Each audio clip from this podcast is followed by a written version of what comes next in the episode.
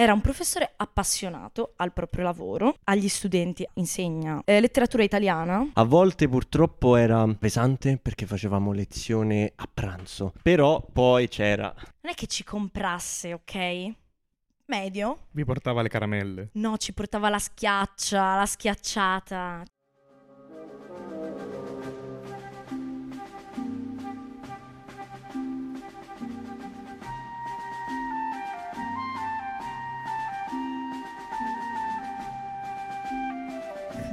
Partiamo subito con Dai Roma Dai, eh? Mi stai dicendo? Sì. Perché? Non lo so. Ha vinto la Roma? Non mi sembra. No. Anto, buongiorno. Buongiorno a tutti. Buongiorno. Buongiorno. Oggi è giorno. Oggi, Oggi è giorno, sì. Come stai, Anto? È sudata. Bene. Il caldo è iniziato, finalmente. È iniziato il caldo ed è iniziata anche una nuova puntata dell'Erede Podcast. Buongiorno a tutti. Esatto. Un podcast confezionato nel 2023, consegnato nel 2033. Data di scadenza, invece, come sempre, ieri. Perché se ci metti così tanto tempo per produrre un podcast, probabilmente hai una gestione del tempo non proprio efficace. Ecco. Come andiamo, oltre che il caldo? E oggi siamo a Firenze.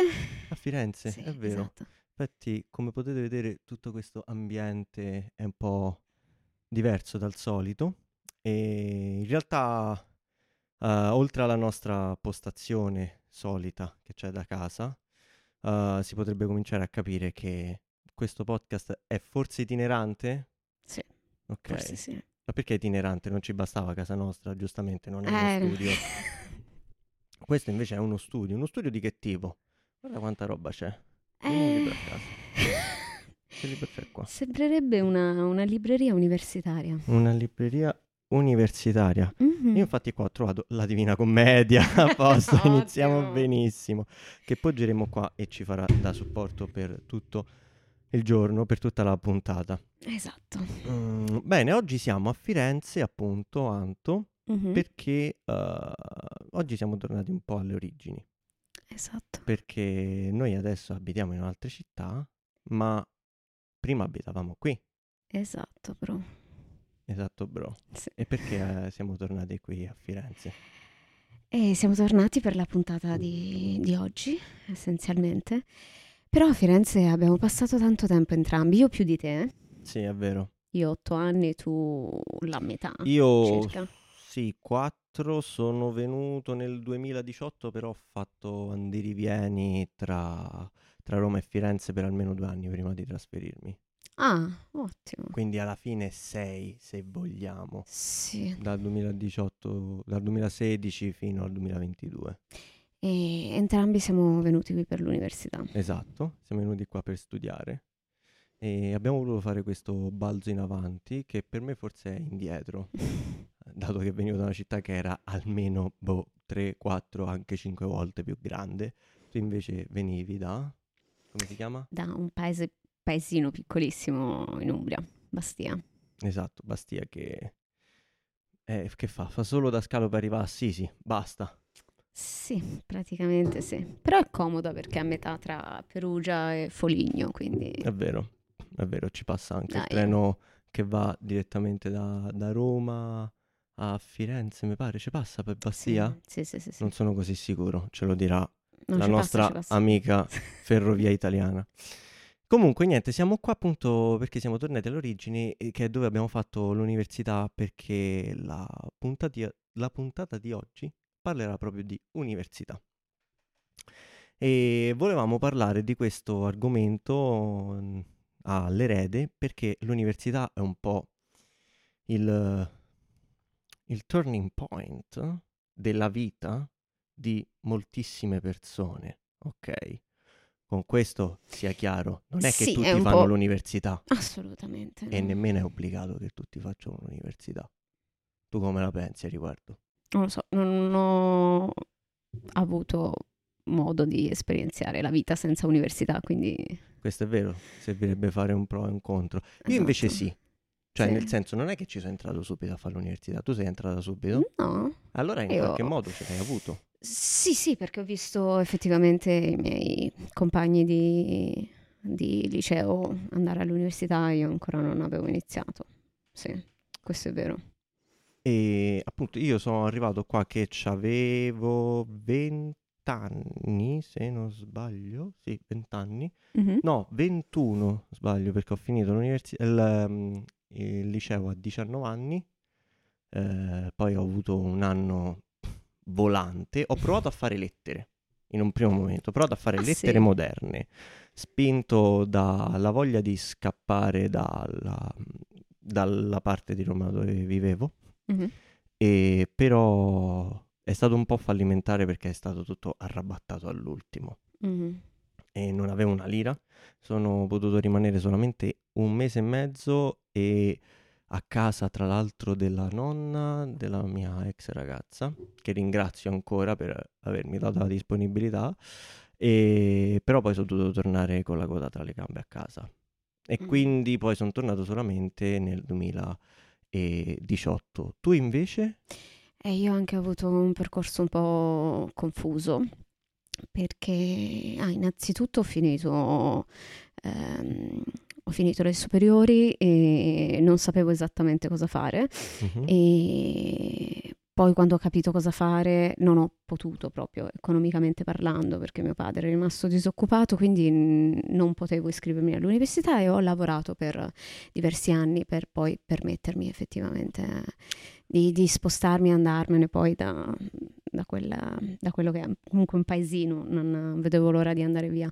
E anch'io all'inizio non, non sapevo un po', mm, un po' per via del fatto anche che eh, i tempi sono sempre più eh, confusi e caotici e, e- e si riflette molto anche sulle scelte delle persone. Io pensavo, no, pensavo di poter fare tutto e niente, quindi Ok. eh, all'inizio mm, pensavo di iscrivermi a filosofia a Perugia, Coraggioso. sì. Poi ho pensato di fare criminologia e lì anche avevo sentito Comunque tutto e- salutiamo la facoltà di criminologia di Perugia, di Norcia. di Norcia esattamente, per essere la più rinomata d'Italia. Eh, d'Italia. D'Europa, Sì, ma non so forse? se la Noea è rimasta sempre... Eh, non lo so, da forse dopo alcuni fatti avvenuti Sì, a sì. fine del decennio scorso, che non nomineremo, però ecco, diciamo che forse Ah, non, ok, ok, non ho è capito a cosa ti riferisci. proseguita la buona nomea. E poi niente, ho deciso di intraprendere architettura Ok. per via del fatto che fin da piccola ero fissata con, Coi palazzi. con i palazzi, con gli edifici in generale e non facevo altro che disegnare. Il Ah, ok. primo disegno che ho fatto, me l'ha fatto vedere mia nonna quando sono tornata in Albania l'ultima volta, Mhm. è stata la Torre Eiffel a, Ah, figo. A tipo avevo due anni e mezzo, tre, cioè una Cioè, roba... tu a due anni e mezzo, tre hai fatto una Torre Eiffel? Sì. Eh, era, era molto stilizzata, eh, Cioè non è che mi sono messa a, a disegnare per bene la struttura, però è... Ok. sì. Ma hai fatto un cambio un po', un po' antitetico, però alla fine, Mm. cioè, ci sta anche, hai seguito quello che ti piaceva, in Mm. Io invece poi ho cambiato completamente, ho deciso di fare la cosa, anzi, o meglio, la seconda facoltà che si dica essere più inutile di tutte. Prima c'è solamente Scienze delle merendine, che comunque saluto i ragazzi di Scienze delle Comunicazioni, io non penso Poveri... sia la scienza delle merendine, anzi, probabilmente è forse una delle facoltà più importanti di tutte. E invece ho fatto il DAMS. Mm. DAMS che me lo dicevano tutti come questa cosa mitica. Studierai per diventare regista, attore, sceneggiatore. Un cazzo, non è successo niente di tutto questo, ma proprio zero carbonella.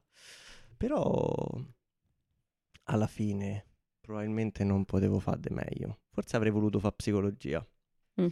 O psicologia o scienze ambientali, se esiste una cosa del genere, scienze naturali, boh. No, scienze sì, naturali sì, no, però Sì, probabilmente... Vabbè, comunque ci sono varie diramazioni, c- c'è anche paesaggistica ora tra i vari No, no, paesaggistica col Kaiser proprio. Col Kaiser. Però eh, scienze ambientali l'avrei voluto fare volentieri. Mm.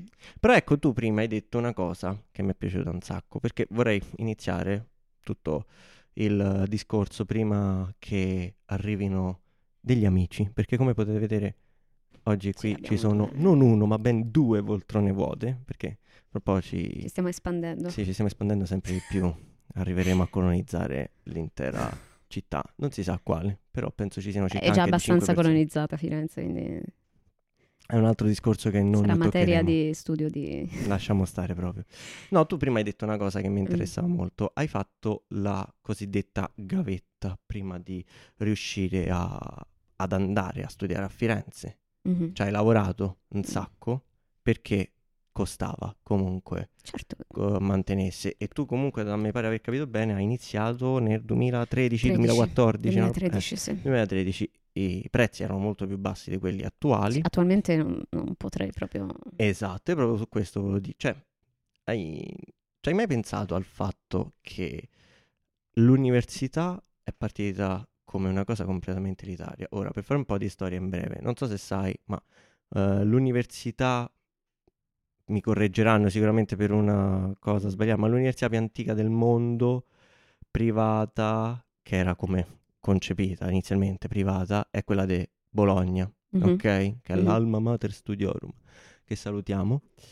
E, e quella è stata appunto la prima, la prima istituzione universitaria, e però era destinata solo ed esclusivamente a persone facoltose che se lo potevano permettere, comunque che facevano parte di famiglie che erano già Sì, era alquanto elitaria. Esatto, alquanto elitaria. Poi da lì ci sono stati diversi altri cambiamenti, anche Mhm. basta pensarla all'università, se vogliamo, più che sorella cugina di quella di Bologna, che è l'Università di Padova, Mm. che io, io ci sono andato all'Università di Padova perché è molto bella, vi consiglio un botto di Ma lo sai com'è, È fantastica. com'è nata? Cioè, queste università che erano eh, poi mh, delle diramazioni, delle- per via No. della mobilità degli studenti. E infatti proprio questo, Poi quando la, la geografia delle università si è assestata, perché poi eh, durante il Medioevo appunto eh, è nata e quant'altro, poi eh, hanno capito Chiesa e Impero che Sì. era una cosa che... Esatto, eh, tra l'altro piccola precisazione, e mi hanno iniziato ad che... espandersi, però una volta che si è assestata e e c'è stata questa regionalizzazione, diciamo, della- dell'università, si è fermato tutto. Però grazie alla mobilità degli studenti sono nate queste... Sì, esatto, perché tipo l- appunto la prima università mi pare sia stata fond- quella di Bologna, mi pare è del 1222, una Mm, roba sì, del genere, del forse 1200. anche qualcosa prima, però comunque mil- tra, mille- tra fine 1100 e 1200. Subito dopo però è nata quella di Padova perché ce la raccontarono così molto breve Mhm. eh, la- quelli che facevano la guida. E le persone che partecipavano alla vita universitaria di Bologna facevano no, io in un, ambiente così tanto non elitario, ma più che altro proprio che non mi permette di arrivare da un'altra città a studiare con... Classista. Sì, paradossalmente era classista anche già tra le classi prima. Ha fatto io non ci voglio stare. Hanno, no- non- sono stati diversi studenti del periodo che hanno eh, pensato la stessa, stessa cosa e quindi hanno fatto ma noi ci creiamo la nostra università a Padova. È stato un po' più complicato di così, ovviamente qua è proprio ridotta in termini semplicistici, però sostanzialmente è stato già un distaccamento al tempo perché hanno detto io co- come fanno l'università qua a Bologna no- non c'entro niente. Anche se comunque fino agli anni 50, se non sbaglio, perlomeno in Italia è sempre stato. L'università era per le persone che se la potevano permettere. Sì. E infatti poi sono cambiate un sacco di cose negli Mhm. anni 50 quando c'è stato il boom economico. Sì, sì, sì. Era naturalissimo fare l'università, poi da lì in poi, cioè, tutti potevano farla. Tutti, tutti? C'è sempre comunque sia un... però rispetto, rispetto a prima, cioè se ci, se ci pensi oltre alla- al concetto di classe, eh, nel Medioevo eh, dovevi comunque cioè, avere una certa... dovevi avere delle... mm, cioè, dovevi sapere bene il latino, dovevi Sì. essere maschio, dovevi... cioè, eh, erano Esatto. tante le cose. Esatto, soprattutto È dovevi essere parecchio. maschio, perché la esatto. prima donna laureata mi pare solo di inizio 1600 e comunque non la volevano far laureare. Io torno indietro e faccio come, come Mulan. Watch E- me transforming. E No, sì, quindi l'evoluzione è quella, cioè prima erano delle istituzioni eh, autonome per pochi eletti, eh, sono rimaste nel tempo ovviamente istituzioni per pochi eletti, però ora c'è il fatto che c'è la governance della, da parte del, del governo, quindi Sì, non che prima non ci governance. fosse perché comunque la Chiesa finanziava o l'impero, però inizialmente sono nate come eh, istituzioni autonome, Però quindi era comunque, una cosa proprio spontanea. esatto, però comunque tornando all'argomento principale, cioè comunque la- l'università non era quella cosa che ti cambiava così tanto la vita prima, cioè nel senso se facevi parte di una determinate classi sociali era quasi ovvio che tu andassi a fare l'università, avevi, facevi parte, avevi delle istruzioni da parte dei precettori e quant'altro, e poi se ti piaceva particolarmente quella materia, o Mm. meglio, te la dovevi far piacere particolarmente, via all'università e papà paga. Mhm. Però invece dagli anni 50 col boom economico, ovviamente a macchia di leopardo in, Ita- in Italia è stato più verso gli anni 60, sono cambiate le cose perché i soldi sono arrivati un po' di più anche È per quello che ci si poteva permettere, beh, mi dico Esatto. era più naturale, ma non, cioè, dipendeva appunto, era strettamente correlata al boom. Esatto.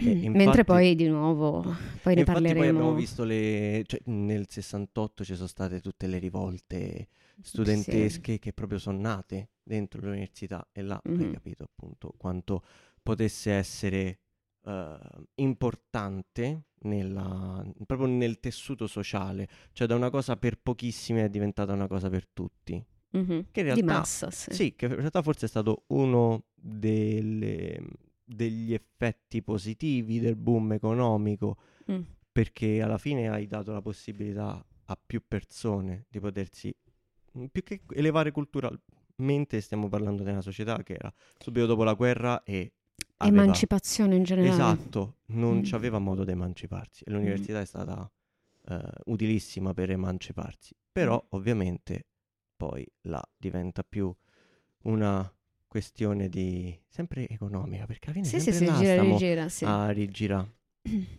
Perché Eh sì. se, se ci pensi, alla fine si è costruito anche, sem- anzi era una un concetto che veniva già da- dal tempo de- dai greci, da poi dal Medioevo, comunque tu più sapevi, più ti potevi permettere di avere potere, Mhm. perché alla fine il potere era uguale conoscenza, Mm. Mm, circa.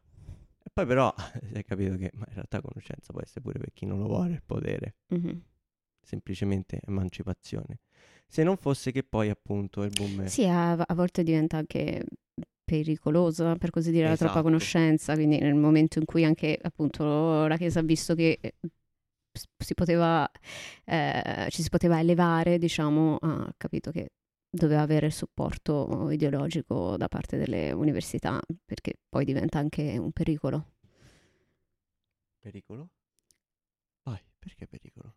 Eh sì, perché se diciamo le materie iniziali delle unis- università, appunto dicevo prima che è nata spontaneamente, erano medicina, eh, filosofia, altre materie che ora non, non ricordo, però poi quando c'è stato, il- mm, c'è stato diciamo eh, mm, un interesse da parte della Chiesa eh, è cambiata la situazione poi mm, nell'umanesimo è cambiata ulteriormente però la Chiesa voleva istruire teologi cioè Io creare teologi La Chiesa iniziò a finanziare economicamente le università limitandone definitivamente l'autonomia.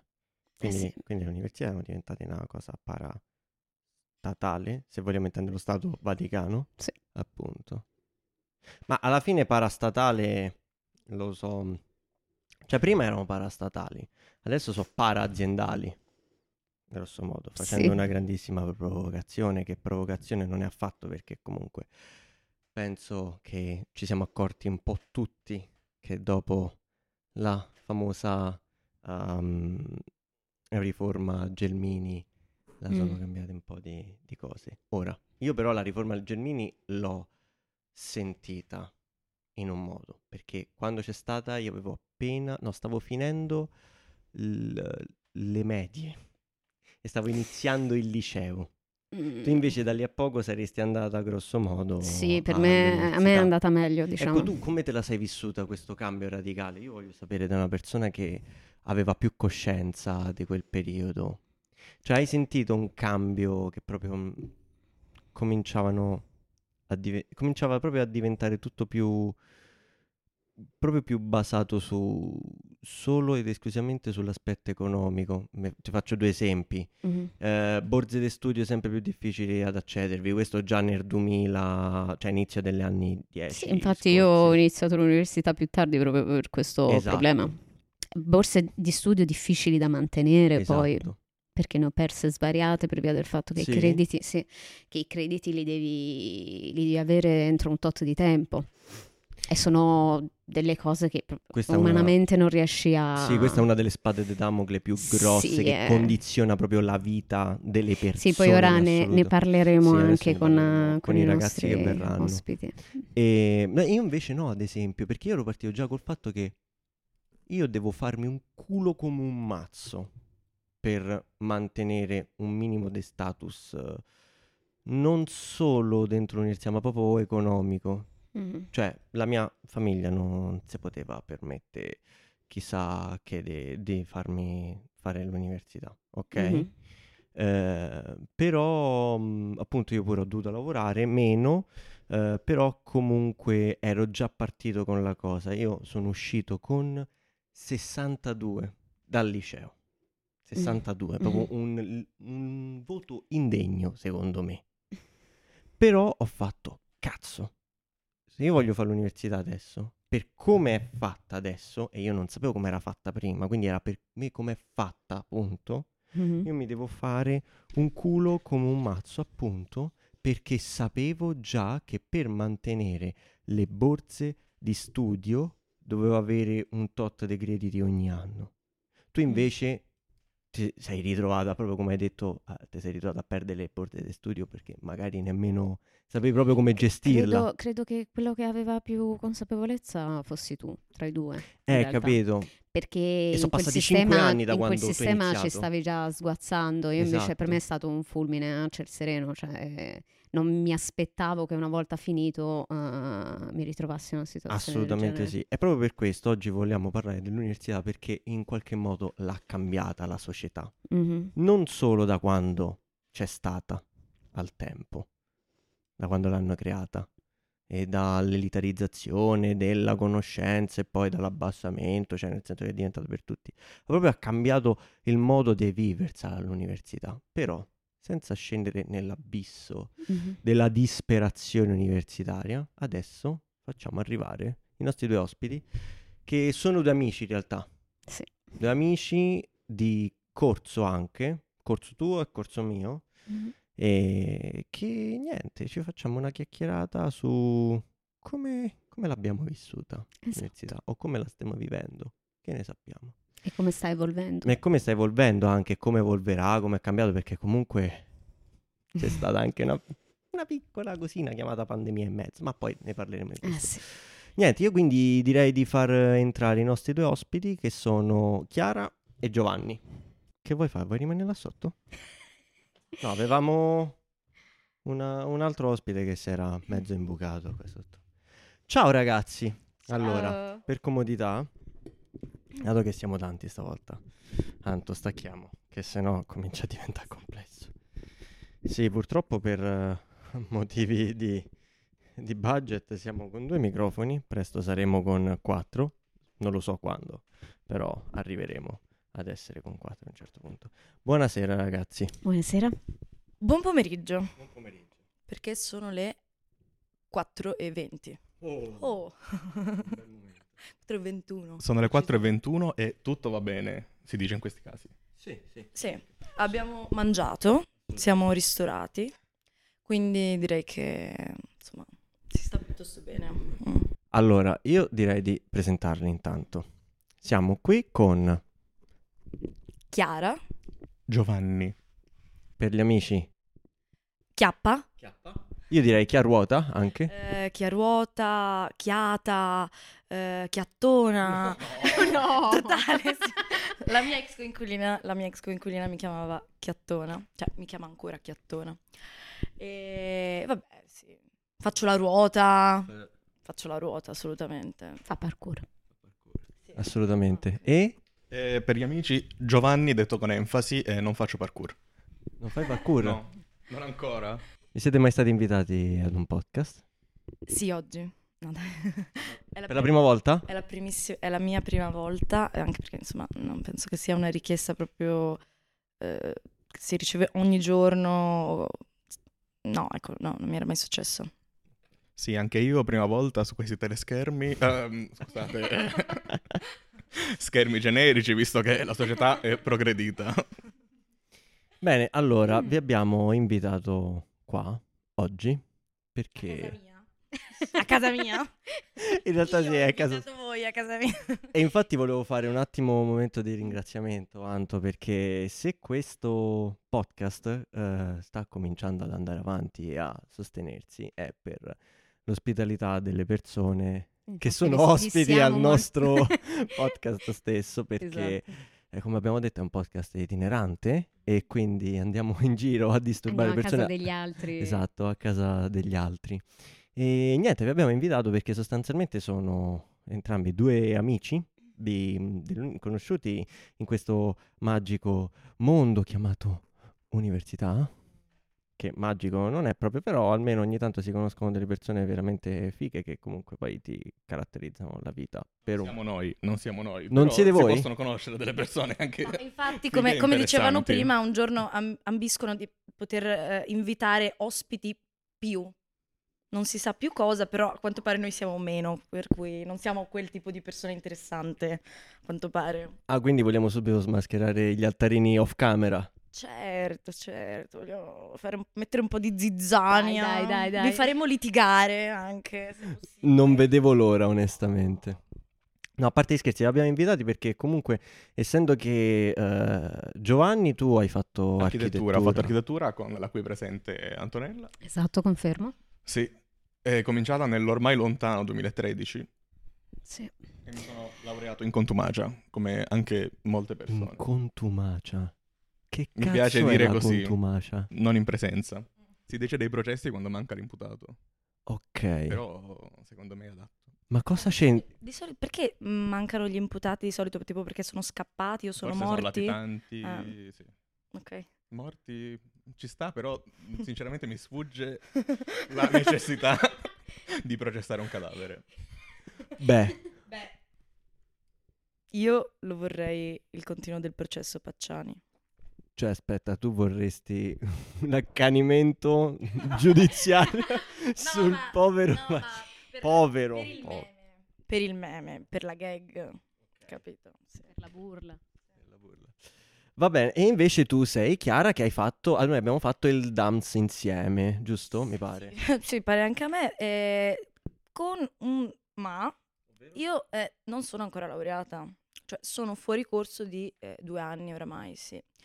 E non lo so, non so, per me è un periodo molto particolare perché mi trovo a metà tra il ok, io me la vivo bene, mi diverto, faccio le mie esperienze, è fico, mi vivo la vita universitaria e però eh, in realtà ho oltrepassato un po' quel limite e ho iniziato anche a sentire l'ansia e la pressione. Ok, ecco, partiamo, partiamo proprio con la prima domanda. Come ve la, come ve e ce la siamo vissuti l'università? Cioè, co- che cosa, come ha cambiato la nostra vita dal prima, da quando facevamo il liceo, oppure non facevamo il liceo perché magari ci avete messo un po' di più a arrivarci, o ah, cioè, co- come ha cambiato anche nella vostra routine, nel vostro modo di pensare? Devo fare una premessa. Sono veneta, sono di Bassano del Grappa. È una premessa importante per me perché, eh, diciamo, innanzitutto eh, io ho sentito il bisogno di un po' evadere anche da- dal Veneto e da questo paesino che ha un nome fichissimo, possiamo dirlo. È se- anche un bel posto. Ci sei stato? Sì, due volte. Come mai? È raduno degli alpini in entrambi i casi. Allora, questo è un grande Asiago discorso. e quello a Bassano del Grappa. Incredibile. era tipo il 2006, Eh, non me lo Sei. Sì, qualcosa del genere. Sì. Fichissimo, fichissimo. Cioè, allora, discorsone, non divaghiamo. Sono, sono gli alpini fichissimi? In breve? È difficile Dipende rispondere, quali, no? è veramente difficile rispondere. Io non, non me la sento di, eh, di continuare con questo. Comunque, ecco, vengo dal Veneto, quindi eh, da qui è nato il mio bisogno di evadere. Eh, no- non penso di dover specificare il motivo, però vabbè, c'è stato, sì, mm, avevo bisogno di esplorare comunque, diciamo, in generale un po' me stessa, la mia personalità che aveva bisogno di, di crescere, di, di conoscere, di, di condividere, ecco. E quindi mh, per me l'università è stata, innanzitutto io sono venuta a Firenze eh, perché cercavo una città in cui non conoscessi nessuno, cioè volevo proprio ripartire da zero, eh, da a zero, scusate, questo si può tagliare. Questa battuta solo per noi. Ehm, Salutiamo ovviamente gli amici azeri, assolutamente. I nostri mm, seguono assolutamente il podcast tutti i giorni. e ci fanno da mangiare. Anche Eh, questa battuta solo per noi. Solo per Taglia. Ehm, quindi ecco, sono venuta qui per appunto perché non conoscevo nessuno e avevo bisogno di non so, mm, di esplorare, ecco. Quindi per me la, eh, il cambiamento più grande è stato politico, innanzitutto, perché ho con- cioè, mi sono, ehm, ho iniziato a interessarmi alla politica, cosa che prima assolutamente evitavo. Neanche non mi interessava, proprio la evitavo completamente, perché per me era un argomento molto spinoso. Non avevo un'idea formata e non... ehm, non mi interessava particolarmente formarla, nonostante io mm, mi rendessi conto di avere dei, dei pensieri che non sempre erano conformi a quelli delle persone che avevo attorno, ecco. E, mm, non a caso ho fatto una- la tesina della maturità eh, dal titolo Controcorrente. Quindi politico e poi sociale, sociale, assolutamente. Io sono un animale sociale, più di tutti gli altri, si può dire sopra la media sicuramente, amo Se posso, vorrei confermare da esterno, la persona più estroversa che ho conosciuto in quattro anni di università. No, letteralmente, cioè parla letteralmente pure coi sassi. So come ci- tu ci riesca, Ah, Anch'io per quello che ho potuto... eh, sì, sì, sì, sì, confermo. Bene, bene. Eh, no, devo dire, mi piace, io, io amo parlare con le persone, amo conoscere le persone, conoscere le storie delle persone e secondo me tutte le storie meritano di essere ascoltate, eh, anche quelle banali, banali forse ancora di più a volte perché sono le storie delle persone, della quotidianità, delle... Quindi l'università mi ha dato queste cose, la possibilità di, eh, di- di formarmi politicamente e, eh, e poi di appassionarmi ancora di più a- alle persone che cioè, per me sono la cosa più bella, nonostante ovviamente a volte dici che gente di merda e che, e che schifo le persone, eccetera, però la verità è che io amo le persone, ecco. Passiamo ora alla stessa domanda. Guarda, per comodità, sciogli le trecce ai cavalli. Corrono. Avrei detto ballano. Sì, è sempre il proseguo della canzone. Ah, ok. E io... Qual era la domanda? Per quale motivo? No, e co- come ti ha cambiato come persona fare, fare tutto ah sì, pazzo? eh, beh, che dire. Io penso di essere sempre lo stesso in realtà, però cambia l'ambiente. Ormai, dicevo, eh, si tratta del lontano 2013, quindi anche a memoria potrebbe ingannarmi. Comunque, sì, l'ho vista. Non, non è che cercassi di evadere dal, dal mio luogo natio o cose del genere, ma beh, noi siamo in famiglia, diciamo, era visto come una cosa naturale, sono tutti una tradizione universitaria. Ora sembra... ok, quindi sono tutti laureati Sì, sì, sì, in- sì. Posso dire una cosa? Io invece sono stata la prima persona della mia famiglia ad andare all'università, per esempio. Anch'io, infatti. Cioè, Io invece stessa situazione di Giovanni. Ah, i laureati. Quindi sì, siamo i siamo laureati proprio- contro i non laureati. Il primo, I tetti contro i damser. I dancer, I esatto. damser. diceva il cantante, il primo che ha studiato. Quale cantante? Guccini. Guccini. Sì. mm, non- Non, eh, sì, non frequentate. mm, no. Vabbè, comunque sì, l'ho vist- la vedevo più come una cosa abbastanza naturale. Anche il fatto di allontanarsi dal... Io sono, sono calabrese, sono- siamo agli antipodi, noi due. E quindi io per studiare architettura potevo andare o alla facoltà di Reggio Calabria, che è in, facol- in, eh, in- appunto, Che, che- In Calabria? sempre Calabria? architettura, Ok. la facoltà di architettura in Calabria a Reggio, che comunque dista abbastanza dal... Io sono di Soverato, che è un paese in provincia di Catanzaro, quindi è lontano, a questo punto, lontano per lontano, era vista come una cosa naturale, ho detto vabbè, si va. La, la sede l'ho scelta in modo anche abbastanza casuale, secondo me.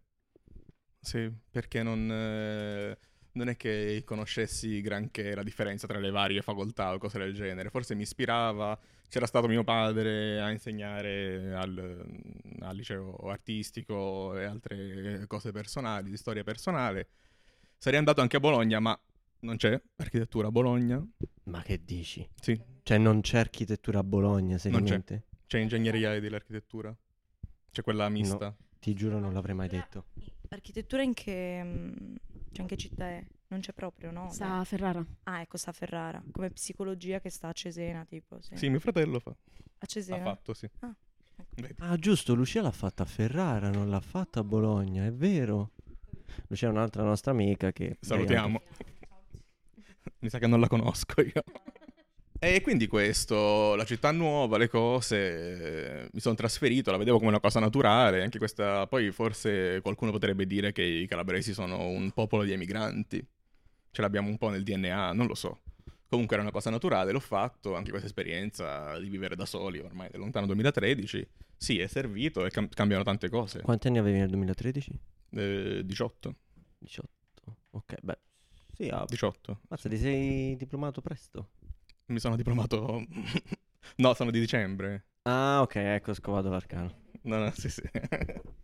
e quindi sì, no, è questo alla fine. Poi mi sono trovato abbastanza bene. Ok, quindi, mm, cioè, mi pare di capire, per riprendere il discorso che facevamo all'inizio, eh, è come se dentro la vostra famiglia fosse rimasta il, il retaggio atavico Sì, del- una cosa è naturale. naturale sì. proprio rimanere... Di andare a studiare anche fuori. Ok. Poi da questi sì, ehm, sì, quasi una cosa naturale. Quindi non, non come un gesto di ribellione, ecco. Mhm. Sono stato appoggiato per dire, non- In che senso? Da- dai miei, Ah, ok. dalla famiglia. Cioè, ti non- hanno- ti hanno spronato sì, non- farlo. Era una cosa naturale, l'ho fatta e adesso sono qui. No, invece a me hanno spronato, ma per il fatto proprio che eh, nessuno della mia famiglia ha più della terza media, ok? Che comunque precisiamo non è assolutamente un malus. Erano tempi diversi, prima di tutto, ma soprattutto c'erano delle esigenze personali diverse. Perché ecco, a me una cosa che fa sempre tanto incazzare quando si parla dell'università è che solo ed esclusivamente se fai l'università sei eh, una persona che ha la, non solo la facoltà di parlare di determinate cose, ma sei più intelligente. Vero, manco per niente, perché cono- ho conosciuto sia io che, ma penso pure voi, un sacco di gente durante questi anni che eh, fa l'università e apre bocca ed è più ignorante di una scarpa sinistra sul piede destro. A voglia. E mm, quindi in realtà io l'avevo visto. Inizialmente non la volevo fare, mi ricordo in quarto facevo col cazzo che farò mai l'università, però poi ho capito che per cercare di, di- perseguire quello che volevo fare, forse l'univers- l'università in quel momento era l'unica cosa adatta. E poi i miei, essendo che nessuno l'aveva fatto, fa sì, vai. Io comunque sono cresciuto con la cosa che mi hanno sempre detto vai più lontano possibile, non rimanere assolutamente eh, dove sei nato perché devi, cioè viaggiare ti costruisce la persona, ti apre il cervello e soprattutto ti rende più eh, aperto alle differenze, cosa che effettivamente è stata. E, e ringrazio per questo, per esserci cresciuto, però mh, capisco completamente la differenza, anzi mi sento vicino a te che... Cioè, per me è stato assolutamente così. Infatti, cioè, vol- ci tengo a specificare una cosa, forse prima mi sono spiegata male. Cioè, il mio bisogno di evadere era personale, ma nel senso, ovviamente sono stata appoggiata, lo stesso i miei genitori mi hanno sempre spinta, me come mia sorella, ad andare via, fare le nostre esperienze e ci tengo anche a dire che sono legata alla mia città, non è che non la sopporto, eh, non è così perché è, è, è casa, è casa e l'adoro. Però mm, era giusto partire, ecco. Quindi non è stato un gesto di ribellione, magari, il mio. Era un, un bisogno, un bisogno che, che, ho se- che, ho seguito, ecco. Anto, vuoi fare un'altra domanda tu? O volevi dire la tua? Mm, sì, vabbè, io ho avuto più o meno lo stesso percorso di gioco, come dicevo prima perché appunto in casa sono tutti laureati e in, rafforzato ricordami. anche ah, mia madre in economia e finanza, mio padre in matematica e fisica, doppia Boia. laurea. E mi hanno spronata anche troppo, secondo me, perché a volte a tratti condizionavano un po' le mie scelte, quindi eh, però questa è una brutta storia che non racconterò.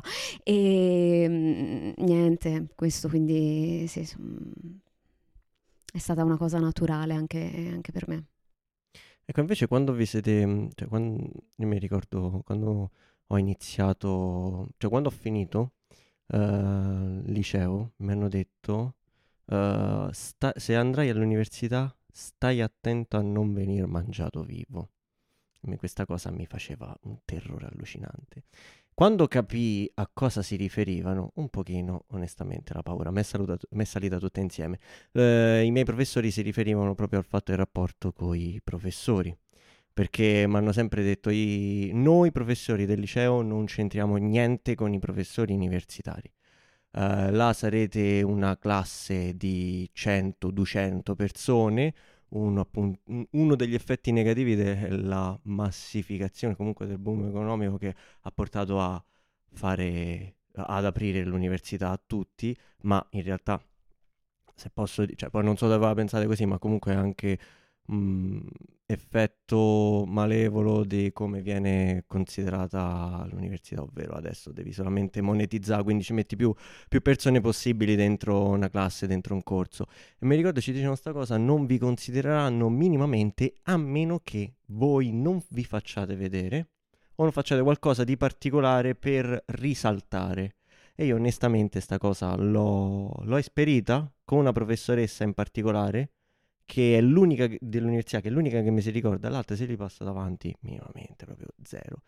E, cioè, voi che rapporto ci avete avuto con i professori? Se avete qualche professore preferito, avete visto delle differenze, come siete stati trattati o se non ve ne è mai fregato un cazzo potenzialmente? Se, se, posso dire una cosa prima di passare il microfono, io l'ho espedita in primis, penso anche Giovanni si ricordi di questa esperienza. Eh, primo anno di architettura, successe che durante eh, un esame, mh, mm, non, non, dirò chi, chi, era il professore, ehm, primo giorno del corso, mi ricordo questa cosa che lui disse il cognome di una nostra... Eh, compagna di corso e disse ci aspettiamo grandi cose da te. E questo è stato l'inizio, diciamo, bellissimo. Perché appunto questa compagna aveva i genitori entrambi architetti di un certo rilievo, quindi ecco questo. So, poi Giovanni se vuoi... Io penso, la vera domanda è, eh, queste grandi cose le ha fatte? Non lo so, non me lo ricordo. Devo dire che quasi sicuramente ero presente nel, l'episodio narrato, ma non mi ricordo, forse ero in bagno. Veramente. Ma comunque, eh, sì, questa cosa del rapporto da docente a numero, no? Invece di persona, diciamo, all'università, io... E da un certo punto di vista non l'ho neanche vissuta male come cosa, perché non, non mi dava fastidio, anzi, l'idea di poter uh, gestire le cose come vuoi, uh, a lezione fare un po'... cioè non dover essere per forza tutto il tempo fisso sulla...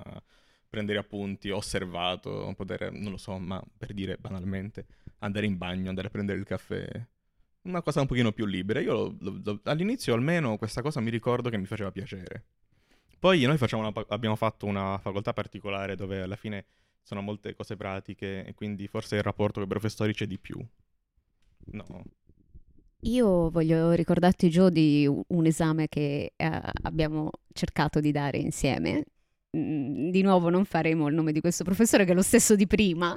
E, e niente, non abbiamo potuto darlo, io ho dovuto riseguire, voi anche avete dovuto riseguire eh, con un'al- un'altra volta di nuovo, io per altre due volte perché questo professore veramente ci ha fatto patire eh, le pene dell'inferno.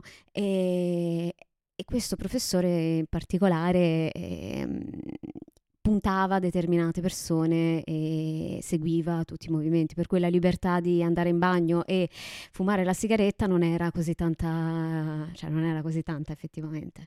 E mi ricordo che io andai l'ultimo giorno di corso a vedere ehm, eh, no, era già finito, però l'estate, eh, prima dell'appello, andai a vedere gli esami eh, di alcuni nostri colleghi. Lui mi prese da una parte e mi disse: "Ehm, Guarda, non hai firmato alcune eh, presenze. E io gli dissi semplicemente che mm, me ne ero dimenticata, ma ero presente. Cioè, e lui sapeva benissimo che io fossi presente, però questa cosa di non aver fatto esattamente quello che avevano fatto altre mie colleghe dell'università che invece stavano in prima fila, erano sempre presenti, non uscivano per fumare la sigaretta, beh, sì, me l'ha fatta pesare. Sì, in, questo caso sì, è vero, effettivamente. Però io dicevo a livello più, cioè, questo corso particolare a cui ti riferisci, ovviamente sì. Semmai qua il problema è il contrario, che non c'è il rapporto tra docente e eh, persona libera che fa l'università. È anche vero che ci sono corsi poi con obbligo di frequenza varie. Però io dicevo l'idea generale, più l'idea generale, che poi, perché ogni corso poi è a sé, ma come anche al liceo, no? Certo. Ogni professore è un professore, tu sei uno studente. Sì, beh, oddio, io mi ricordo che in realtà, cioè, io in realtà con i professori del liceo ho un rapporto con tutti. Alcuni molto negativo, però comunque c'era tanto dialogo tra... Per, per motivi sì. numerici, per forza, perché se... le- Bah, oddio, in realtà io facevo parte di una classe di 26 persone a- alle, su- alle superiori ed era difficile, però non lo so, forse anche perché proprio mi interessava Tante ore, interagire un con il diverso. professore, ci sta. Tu invece? Allora, io come te ho vissuto piuttosto bene questo distacco, nonostante comunque alle superiori mm, per me non fosse un problema il fatto di avere un rapporto con i professori, anzi recentemente ho eh, ricontattato una mia professoressa delle, delle superiori perché studiavo una cosa e per la tesi. Mi è venuta in mente, le ho scritto un messaggio, ci siamo trovate per bere un caffè, è stato un bellissimo incontro, Mm, molto bello, perché è stato maturo, cioè extrascolastico, bellissimo. E appunto all'università l'ho vissuta bene questa cosa, anche perché io ehm, quando si tratta di stare in mezzo a molte persone, come dicevo prima loro, eh, soffro un po' l'ansia di dover eh, parlare, eh, espormi eh, di fronte a tante persone, perché ho una paura immensa de- tipo del giudizio delle persone quando io apro bocca. Poi è vero, sono un animale sociale, ma nel mio piccolo, poi quando si tratta di grandi numeri il mio cervello cioè, esplode tipo. E quindi sì, molto bene. Poi devo dire, io non, non ho mai sentito quell'esigenza tipo di eh, andare a fumare, eh, eh, fare pause caffè, eccetera. Quindi poi di base stavo a lezione e mi piaceva seguire. Quindi per questo non è stato... Sì? Ma io dicevo l'idea della libertà, No, no, non certo, il- certo, assolutamente. No, era per sembra dire, era- che- no, no, era per dire, era per dire che... Quante pause caffè hai fatto in cinque, a- cinque anni? no, qualcuna sì, devo dire, però insomma, ecco. Più di qualcuno. Sì, più che altro magari entravo dopo, uscivo prima, queste co- saltavo lezioni, sì, sicuramente l'ho fatto. Però ecco, questo fa parte della libertà che, che- che si ha e spesso ho eh, fatto fermare la mia presenza ad altre persone. eh, sì, perché noi abbiamo frequenza obbligatoria, quindi... Io non dirò nulla. Assolutamente. Sono innocente, vostro onore. Domanda così a bruciapelo. Pro- professore preferito? Prova a livello di rapporto umano col quale vi ci siete trovati meglio? Allora, devo dire che... ehm, Senza fare nomi. No, certo, certo, certo. Eh, però al primo anno c'è stato questo professore, ti ricordi sicuramente che era un professore appassionato al proprio lavoro, agli studenti, ai ragazzi e insegnava, insegna una, eh, una materia che, soprattutto quel corso, possiamo dire, non so, eh, sì, vabbè. Non c'entrava niente. No, no, certo, no, no, cosa? Cosa, cosa intendi? No, eh, posso dire che, che tipo di materia era? Sì, vabbè. Eh, letteratura italiana, ok. Il programma del corso era sulle novelle. Tu dici, oddio, che palle. Cioè, questa è stata la... Invece il corso più divertente, penso, di tutta, la, tu- tutta l'esperienza universitaria. Cioè, penso non mi sono mai divertito così tanto a sentire un professore parlare. A volte purtroppo era, era pesante perché facevamo lezione a pranzo, dall'una alle tre. Però poi c'era... Allora, era molto bravo anche in questo. Ma non è che ci comprasse, ok? Medio. Vi portava le caramelle. No, ci portava la schiaccia, la schiacciata. Cioè, noi avevamo lezione, mi sembra il giovedì avevamo lezione dall'una alle tre e lui portava la schiacciata comunque per 60 persone, non lo so, ecco. pure 100. A volte, ma no, forse 100 no. Comunque sia, cioè, ci pensava, capisci? Perché adesso al di là di tutto lui spendeva dei soldi ogni settimana per portarci la schiacciata. Ok, può essere un, un comprare, però oh, funziona bene, cioè come dire. Ed è un gesto molto in realtà umano, eh, secondo me è bellissimo. E si prendeva cura di noi in qualche modo, ecco. E quindi per me lui è stato il professore...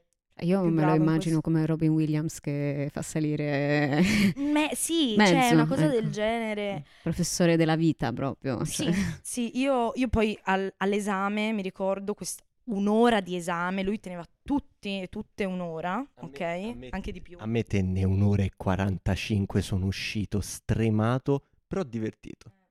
E avevo fatto l'esame che era tipo il 27 giugno, faceva un caldo della Madonna, è stato stranissimo, ti giuro. Ci sono molti parallelismi con la giornata di oggi. si scherza, si No, scherza. si scherza, si scherza assolutamente.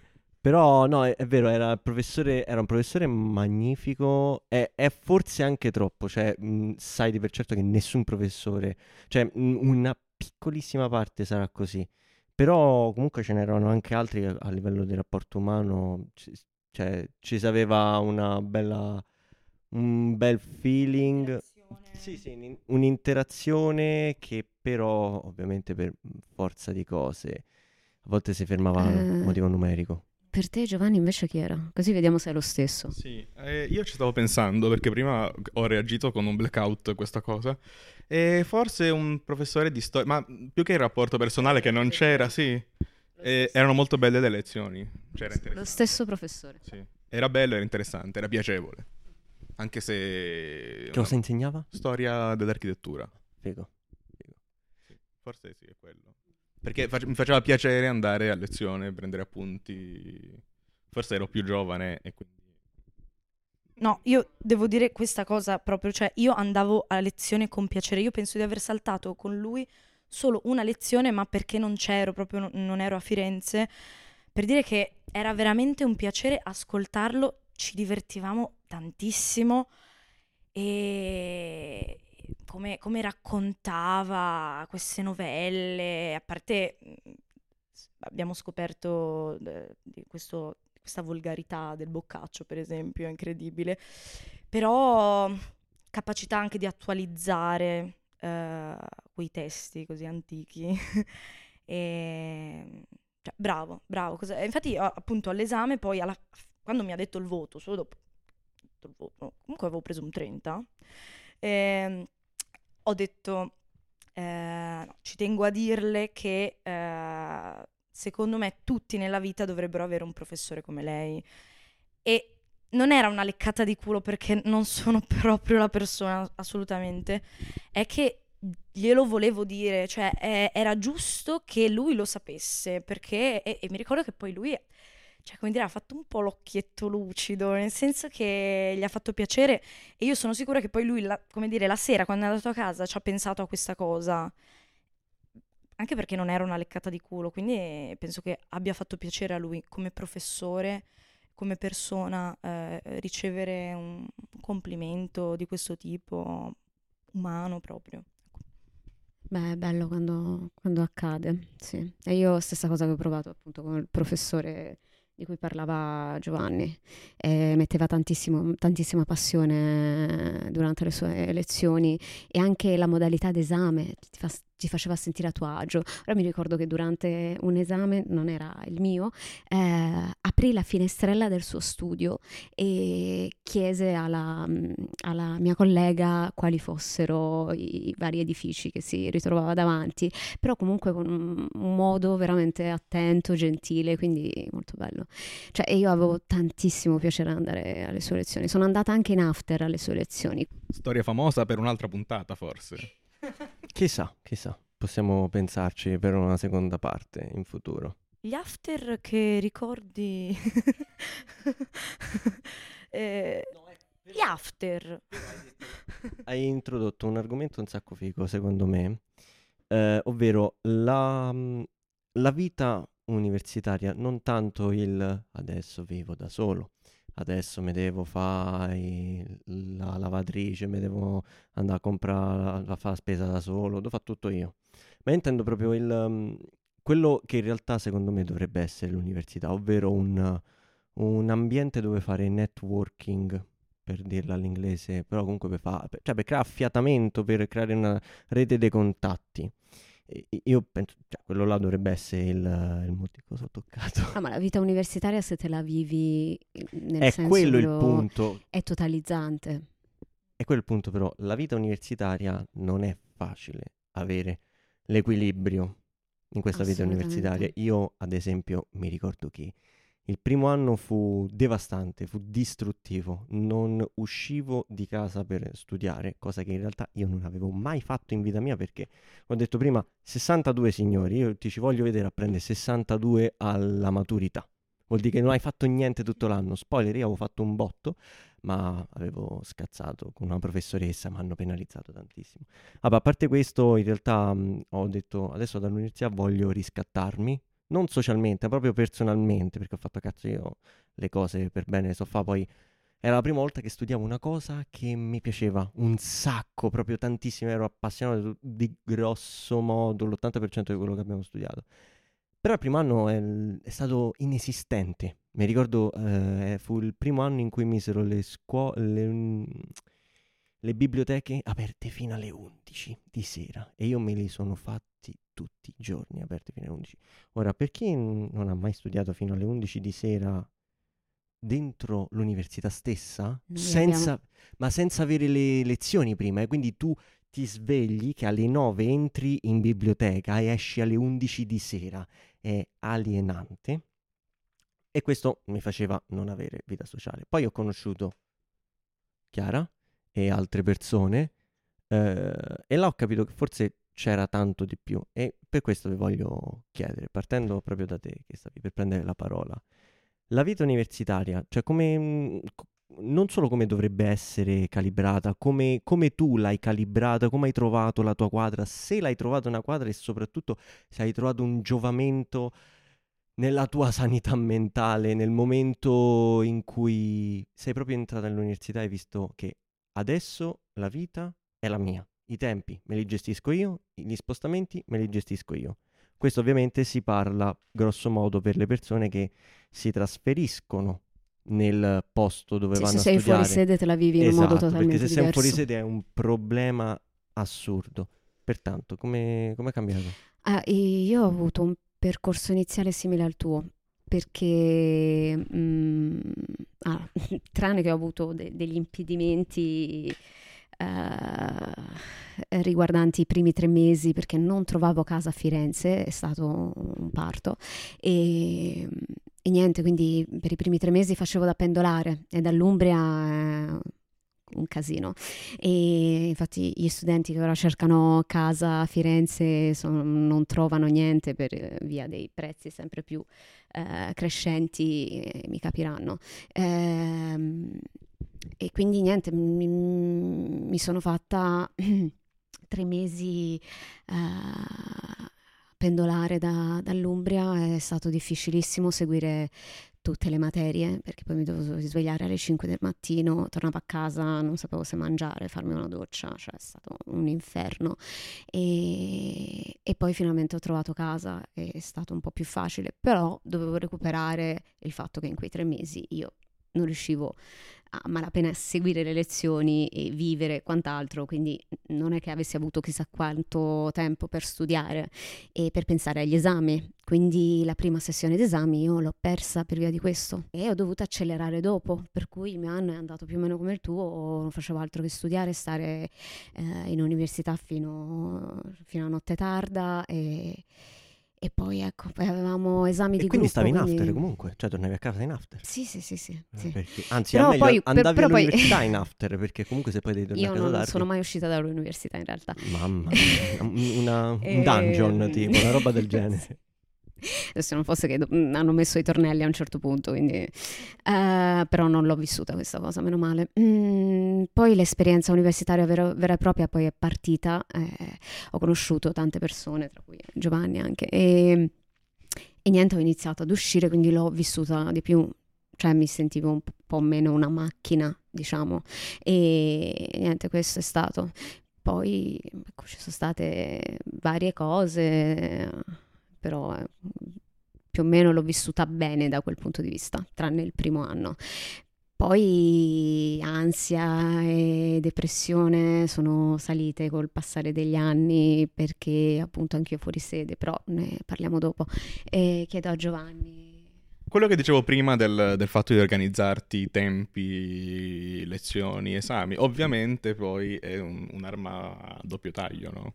Perché chiaramente organizzandoti rischi, cioè almeno io, di poi prenderla, sì, procrastinare, prenderla troppo con comodo. Poi il fatto di stare in università fino a tardi da noi a- all'architettura era una specie di sport, praticamente.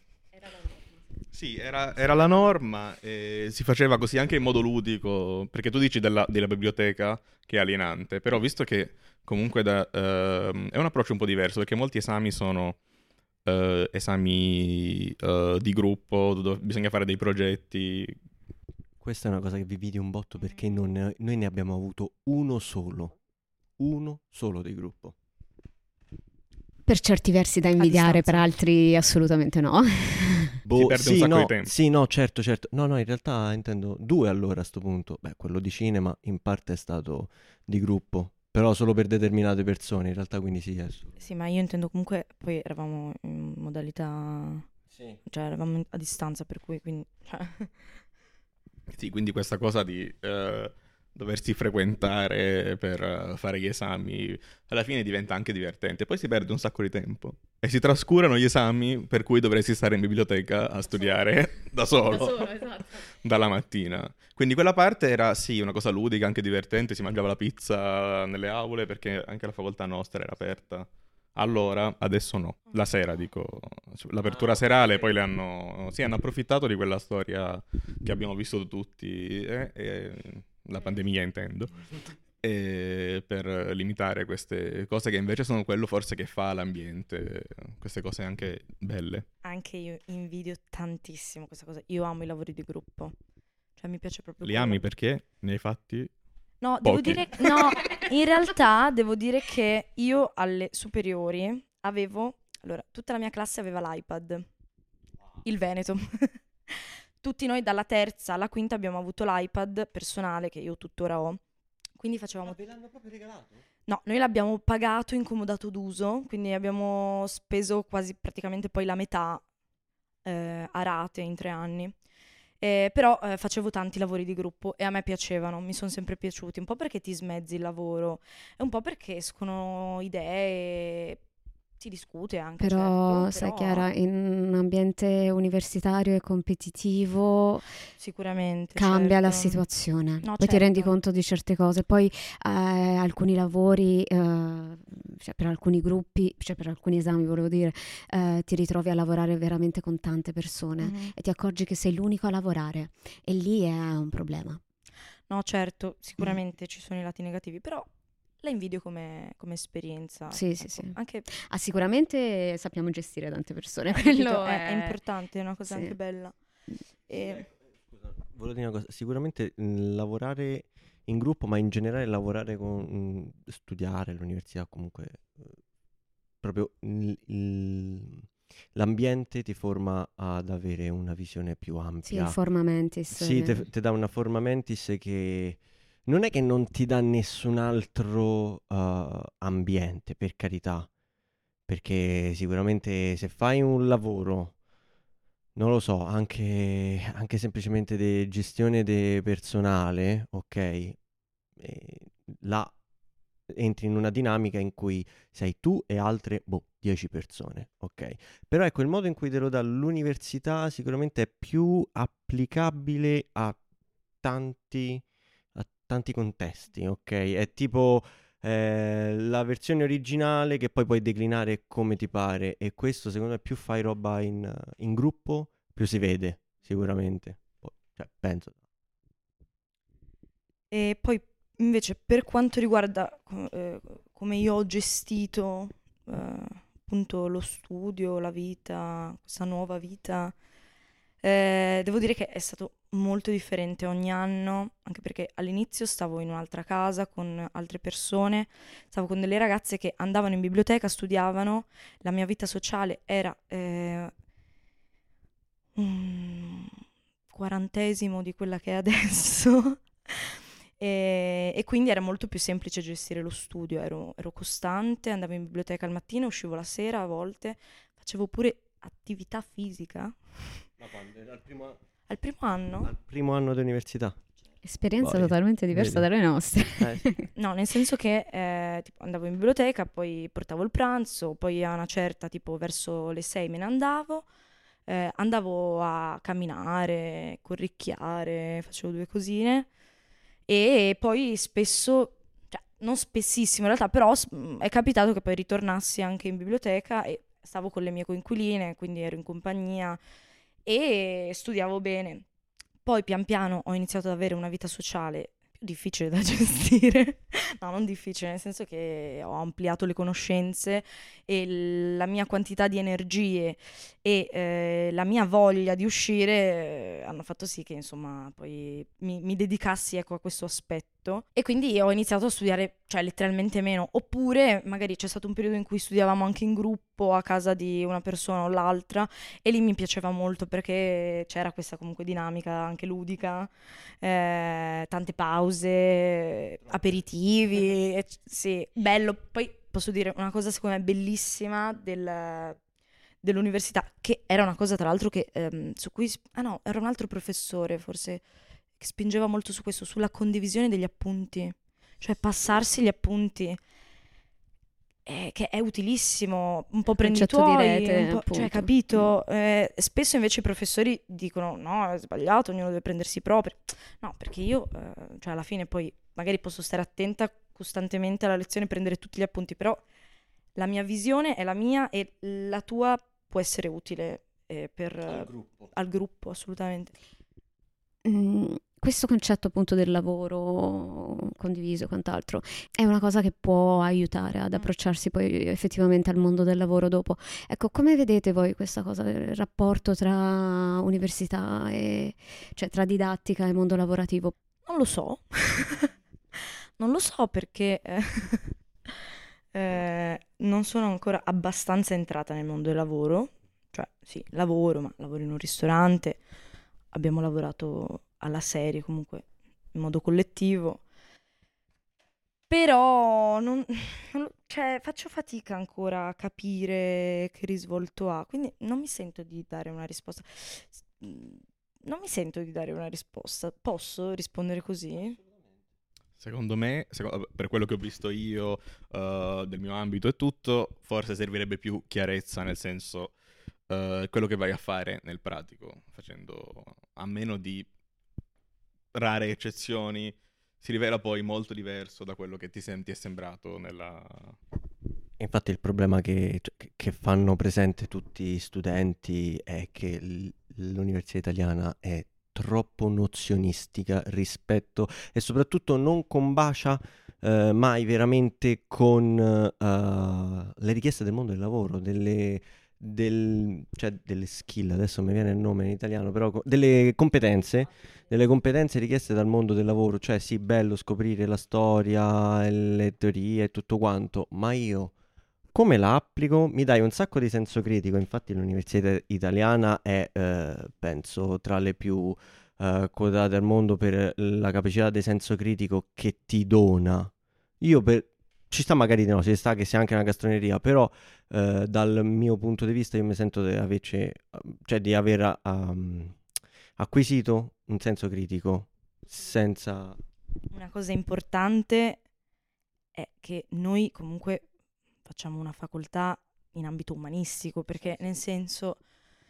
Sì, esatto, no, è diverso dalla parlare, nostra. Capito, cioè, per... noi eh. è, è, un'università più pratica mm. e sentiamo che c'è una mancanza notevole da questo punto di vista, cioè c'è un gap assurdo tra quello che è il mondo universitario e quello che effettivamente andiamo a fare. Io mi sono ritrovata nella pratica a lavorare in studi di architettura e con architetti che mi chiedevano di produrre determinate cose che non mi ha insegnato effettivamente nessuno e non mi aspetto che l'università di architettura, che dovrebbe comunque eh, partorire per, per, l'80% almeno penso degli architetti eh, di fare e imparare solo uh, concetti nozionistici. Mm. Cioè, è come fare medicina e non entrare mai in una sala operatoria, ecco. Quindi per noi è diverso come, sì, noi, cioè, come esperienza. Cioè. No, la nostra facoltà, cioè veramente... Ah, scusa. Ehm, poi non, possiamo dire che non ci porta verso nessuna direzione sicura, eh, lineare, mirata. Quello, quello, nessuno. No, certo, però rispetto a, a medicina, cioè tu sì. sai cosa stai facendo, non lo so come dire, di- stai prendendo una, una, direzione, ok? Poi non è che eh, per dire vai a studiare cardiologia e ti ritrovi dal nulla ad essere un'ostetrica, cioè non lo so. poi, poi, non lo so, però ho capito rispetto alla nostra che c'è veramente troppo, fin troppo ampia, si può dire. La cosa che mi fa rodere sempre quello è che mi dicono, ah, fai il dance. E quindi quando lo giri il primo film? Quando lo giri il primo film? Oppure, ah, bello, fai l'attore. No, No, sì, zero, non c'entra niente, o meglio, sarebbe bello centrarsi, infatti io ci sono entrato proprio per questo giochetto bastardo in cui anch'io pensavo funzionasse così, ma proprio la narrazione che c'è dietro tra correlazione tra mondo del lavoro e mondo universitario, delle competenze che ti dà e di quelle che non ti servono e di quelle che ti servirebbero. Pertanto dico, ma allora, quanto vale fare l'università oggi ancora? Sì, infatti, cioè, eh, questa cosa, eh, stavamo parlando prima del fatto di, di, dell'evoluzione, no? che negli anni Ottanta era abbastanza naturale e poi con le riforme varie è diventata una cosa necessaria, nel senso non fai l'università, non sei nessuno. E ora una cosa, mm, un tema molto attuale è, è questo, cioè vale la pena fare l'università? Sempre più persone si chiedono questa cosa. Io dico sì, assolutamente sì, ma per come forse io l'ho vissuta, ma io forse direi che eh, vale più essere fuori sede universitario, come dire, sempre per ritornare a quello che è l'aspetto mm-hmm. per me più importante, ma più a livello proprio sociale, personale. Poi, se vogliamo parlare a livello lavorativo, comunque è sempre più richiesto perché veramente oramai è una necessità. non basta. Eh, non basta più che altro. Può essere. Non basta. Cioè, è necessario, ma... Perché magari prima c'era un inserimento automatico mm-hmm. per un, non lo so, per fare il professore magari di lettere, non, non lo so. Magari uno si laureava e poi era più facile entrare nel, nel mondo, adesso c'è bisogno di altre cose, altri percorsi. Sì, Però sono tante cose che si curriculum. possono fare senza fare l'università. Sì. Forse vale la pena pensarci, rifletterci. No, sicuramente.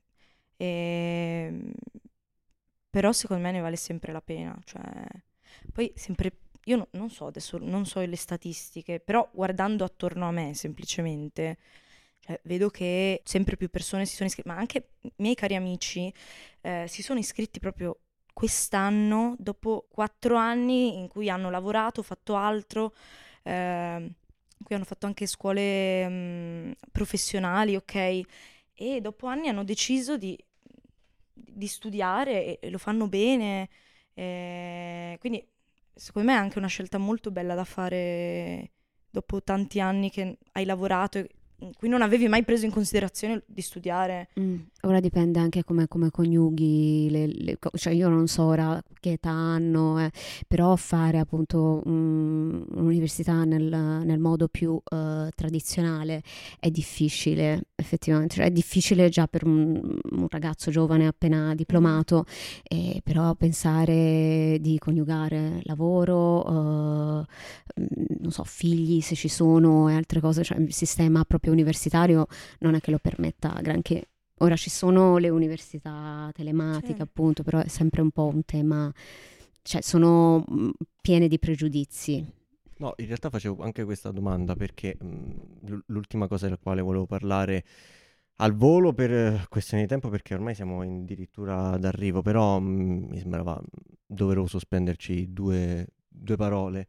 Cioè il punto è che eh, la richiesta che c'è, non solo da parte del lavoro, ma da parte della società, eh, di essere sempre più bravo dell'altro, eh, di primeggiare ma anche semplicemente di arrivare a un minimo per essere considerato una persona con una certa... Sì, con una certa rispettabilità che in realtà sarebbe proprio il minimo, quando in realtà no, non è così. Poi purtroppo porta tante persone più piccole di noi, più grandi di noi, ma anche delle- dell'età nostra, che poi finiscono purtroppo per suicidarsi. E l'ultima è successa quando, mi pare, due mesi fa, mi pare, che a me ogni volta che sento queste storie mm, mi si, mi si attoppa il cervello e mi chiedo, prima di tutto, come avrei reagito io a una situazione del genere. Due, com'è possibile arrivare ad un punto del genere, non mh, accusando la vittima, assolutamente, quella è l'ultima cosa che ti fa, ma ehm, tutto il processo delle dei fattori esterni che portano a te persona a fare l'atto eh, fatale che ti toglie la vita perché ho detto che mi laureerò, non è vero. Poi se si presentano tutti alla laurea e l'unica che manca so io perché non ci so più. Cioè, è un tema del quale purtroppo si pensa, cioè, le persone che fanno questo atto sono sempre di più, purtroppo, e sempre costanti, perché alla fine penso che almeno 10-15 persone all'anno purtroppo per una roba del genere muoiono, perlomeno sono quelle documentate dai media, ok? Non so cosa statistica alla mano, però penso sia quella una roba del genere. Ora mi pare a metà anno, a giugno siamo già solo a, a 5-6, una roba del genere. Cioè adesso è diventato il minimo, è come dicevi tu prima, Giova. E adesso non basta più. È come se la, la laurea fosse diventata la terza media, la cosa minima che ti serve per accedere alla società. E ricordiamo, non ti serve un cazzo, cioè non ti dovrebbe servire nulla per accedere alla società, ma il classismo sempre più galoppante che nel, nel sistema universitario è proprio sistema mezzo alla base. neoliberale, cioè È più che altro la neole- vita è diventata un sistema a premi, è quello. Cioè vedendo anche l'università stessa come, mo- come si è modificata, il fatto che l'università eh, di primo, secondo, terzo grado, no? l'università più prestigiosa, quella meno, il fatto che ci siano, si diano più fondi a quelle che dimostrano di più, lo studente stesso, cioè questo si riflette sullo studente stesso che pensa io devo dare di più e quindi ti, eh, il fatto che ti, ti- ti impegni e e ti, e cioè devi dare il massimo, altrimenti sei un fallimento e comunque ti, ri, che ne so, ti ritrovi anche a tirare un, un, un, respiro di sollievo quando vedi qualcun altro fallire. Mm. Cioè ti ritrovi ad avere questi due tipi di, di pensiero e, ed è orrendo, però non è solo la società a trasmettere tutto questo, proprio, proprio anche l'università come sta. E, e poi è un problema molto diffuso in Italia più rispetto ad altre università, sto notando, perché proprio appunto perché uh, sono fatte in una maniera diversa. Se posso dopo. dire, siamo il paese più stressato d'Europa. Sì. Punto. sì. Non lo so. Ora no, la parola ah, sì? ah, a okay. loro. E... Urca. Allora, io volevo dire una cosa, cioè mi è venuto in mente mentre, mentre parlavi, penso che sia questo, questo discorso sia legato a quella naturalità di cui tu parlavi, del ormai doversi iscrivere, capito? Eh, iscrivere all'università, e quindi mh, mm, probabilmente sentire la pressione addosso dalla famiglia anche eh, del doversi iscrivere, fare qualcosa, fare qualcosa anche di prestigioso, magari sempre. Eh, appunto per collegarmi a quello che dicevi, visto che effettivamente fare il DAMS è da scemi per tutti. Ah, an- ancora nel 2023 se tu fai il DAMS fai... Bravo. Mm. Poi che fai? Esatto. Faccio, eh, farò quello che... Eh, beh, eh, che farò? Eh, boh. Sì. No, però... Avete ragione, cioè è vero, la pressione è sbagliata, non, nel mio caso no è, eh. mm. però sì la pressione della società, delle famiglie, chiaramente, almeno immagino, è, non, è una cosa insensata, uno dovrebbe fare quello che sente di fare e basta, ma poi anche dentro l'università questo sistema con, eh, basato su una competitività che non ha senso influisce tanto. No? Sì. Perché deve essere competitivo? Cioè, qual è il senso? Anche poi noi facciamo, abbiamo fatto università dove è un sacco esasperata questa cosa. Poi dipende dalle sedi. Sì, sì. Però... A, me, a, me, gli architetti me l'hanno sempre descritti come delle persone, comple- cioè perlomeno gli studenti di architettura me l'hanno descritte sempre come delle persone completamente scoppiate di cervello perché, no, mm, senza nulla toglie alle persone che, che, fanno questa facoltà, ma proprio perché la, ciò che viene richiesto è s- troppo superiore alle possibilità. Infatti, mm, mi pare, ho letto che eh, c'era una statistica che diceva il, il percorso, cioè la durata de... la durata di una facoltà quanto cambia a seconda della facoltà? E architettura dura 5 anni ma ce ne vogliono tra i 7 e gli 8 per finirla. Sì, sì, sì, per finirla perlomeno in modo ma anche, decente. anche i nostri colleghi proprio studenti sembrano studenti prodigio, eh, non ce l'hanno fatta subito. E appunto il sistema è, è sbagliatissimo. Io ho visto eh, davanti ai miei occhi miei colleghe che son, hanno iniziato a piangere per aver preso un 28 anziché un 30 e questa cosa vederla è So, cioè, mi, manda, mi, manda, ai matti, non so. Ma io penso che anche per, in, nella vostra facoltà ho avuto spesso, cioè ho avuto più di qualche coinquilina di architettura, quindi ho, vissu- cioè, ho vissuto un po' con loro questa vostra vita. Sì, noi la chiamiamo architortura. Ah, ecco, infatti, perché cioè, io penso che poi ehm, i ritmi siano così pesanti che intanto non dormi, spesso non mangi, letteralmente ho visto dimenticarsi di mangiare. E cioè, questo porta a uno stress fuori di testa, anche perché appunto già, eh, come dire, i, eh, i, pro- i prodigio eh, ci mettono, no, non rientrano nei cinque anni. Quindi figurati poi una persona normale, cioè come dire che poi ha, eh, vuole la, la pro- vivere la propria vita in modo normale, f- eh, avendo una socialità, facendo sport, eh, prendendosi del tempo per, aver, per rilassarsi, dormire. E, cioè, fa capire che quindi, cioè, come dire, eh, la richiesta di, di sforzo sia uh, assurda, assolutamente fuori, eh, fuori d- dalle tempistiche che invece eh, l'università eh, dà, come dire, ne- nell'organizzazione degli esami. Cioè, c'è qualcosa che non va. Ma, ma, io parlo soprattutto proprio nella vostra facoltà. Eh. Sì, ma comunque la, ah, son, sì. la trovi grosso modo in qualsiasi sì, sì, facoltà. Sì, no, certo, era solo perché par- parlavamo di questo, ma forse è per questo che io ho deciso anche... Allora, non ho mai avuto questo problema di studio matto e disperato, veramente. Però veramente io per il mio carattere dico, ma sai che c'è? Io mi vivo la mia vita, ho la capacità di, di, di mh, anche permettermi, mi, mi riesco a permettermi di, di fare questo, di, di essere rilassata lo stesso, giorno più, giorno meno, eh, dandomi anche il tempo per poi fare le mie cose che io ho voglia di fare extra universitarie. Però, Però non è facile, privilegio capito? anche. No, no, è un mio privilegio, infatti. Esatto. questo voglio dire. Cioè, io ho la capacità, ho la possibilità di farlo perché magari la mia famiglia non mi mette pressione, perché io ho il mio carattere, ma questo è veramente un privilegio perché mm, non, per- cioè, non è così, cioè, tendenzialmente non è così e appunto i numeri parlano.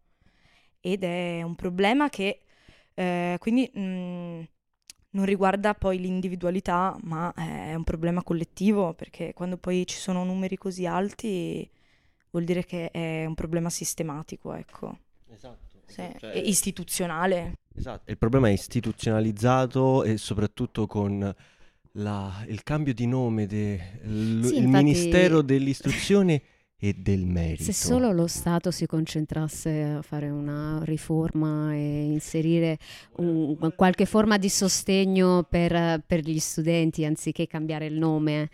eh, Ancora stiamo macinando sulla riforma Gelmini e altre riforme più piccole che hanno fatto successivamente. Siamo così veramente sicuri che allo Stato importi una... cioè questa questione, è quello il punto. È per questo che sono importanti i collettivi che si creano eh, ma se debellano anche i collettivi, quello è un problema. Come? Hanno tolto il collettivo Ah, dall'Università di sì. Architettura, questo è anche un problema, cioè se, se tagli dappertutto, tagli anche lì, non ci sono altre forme di eh, espressione e ribellione, cioè tu stai proprio mozzando tutto di base.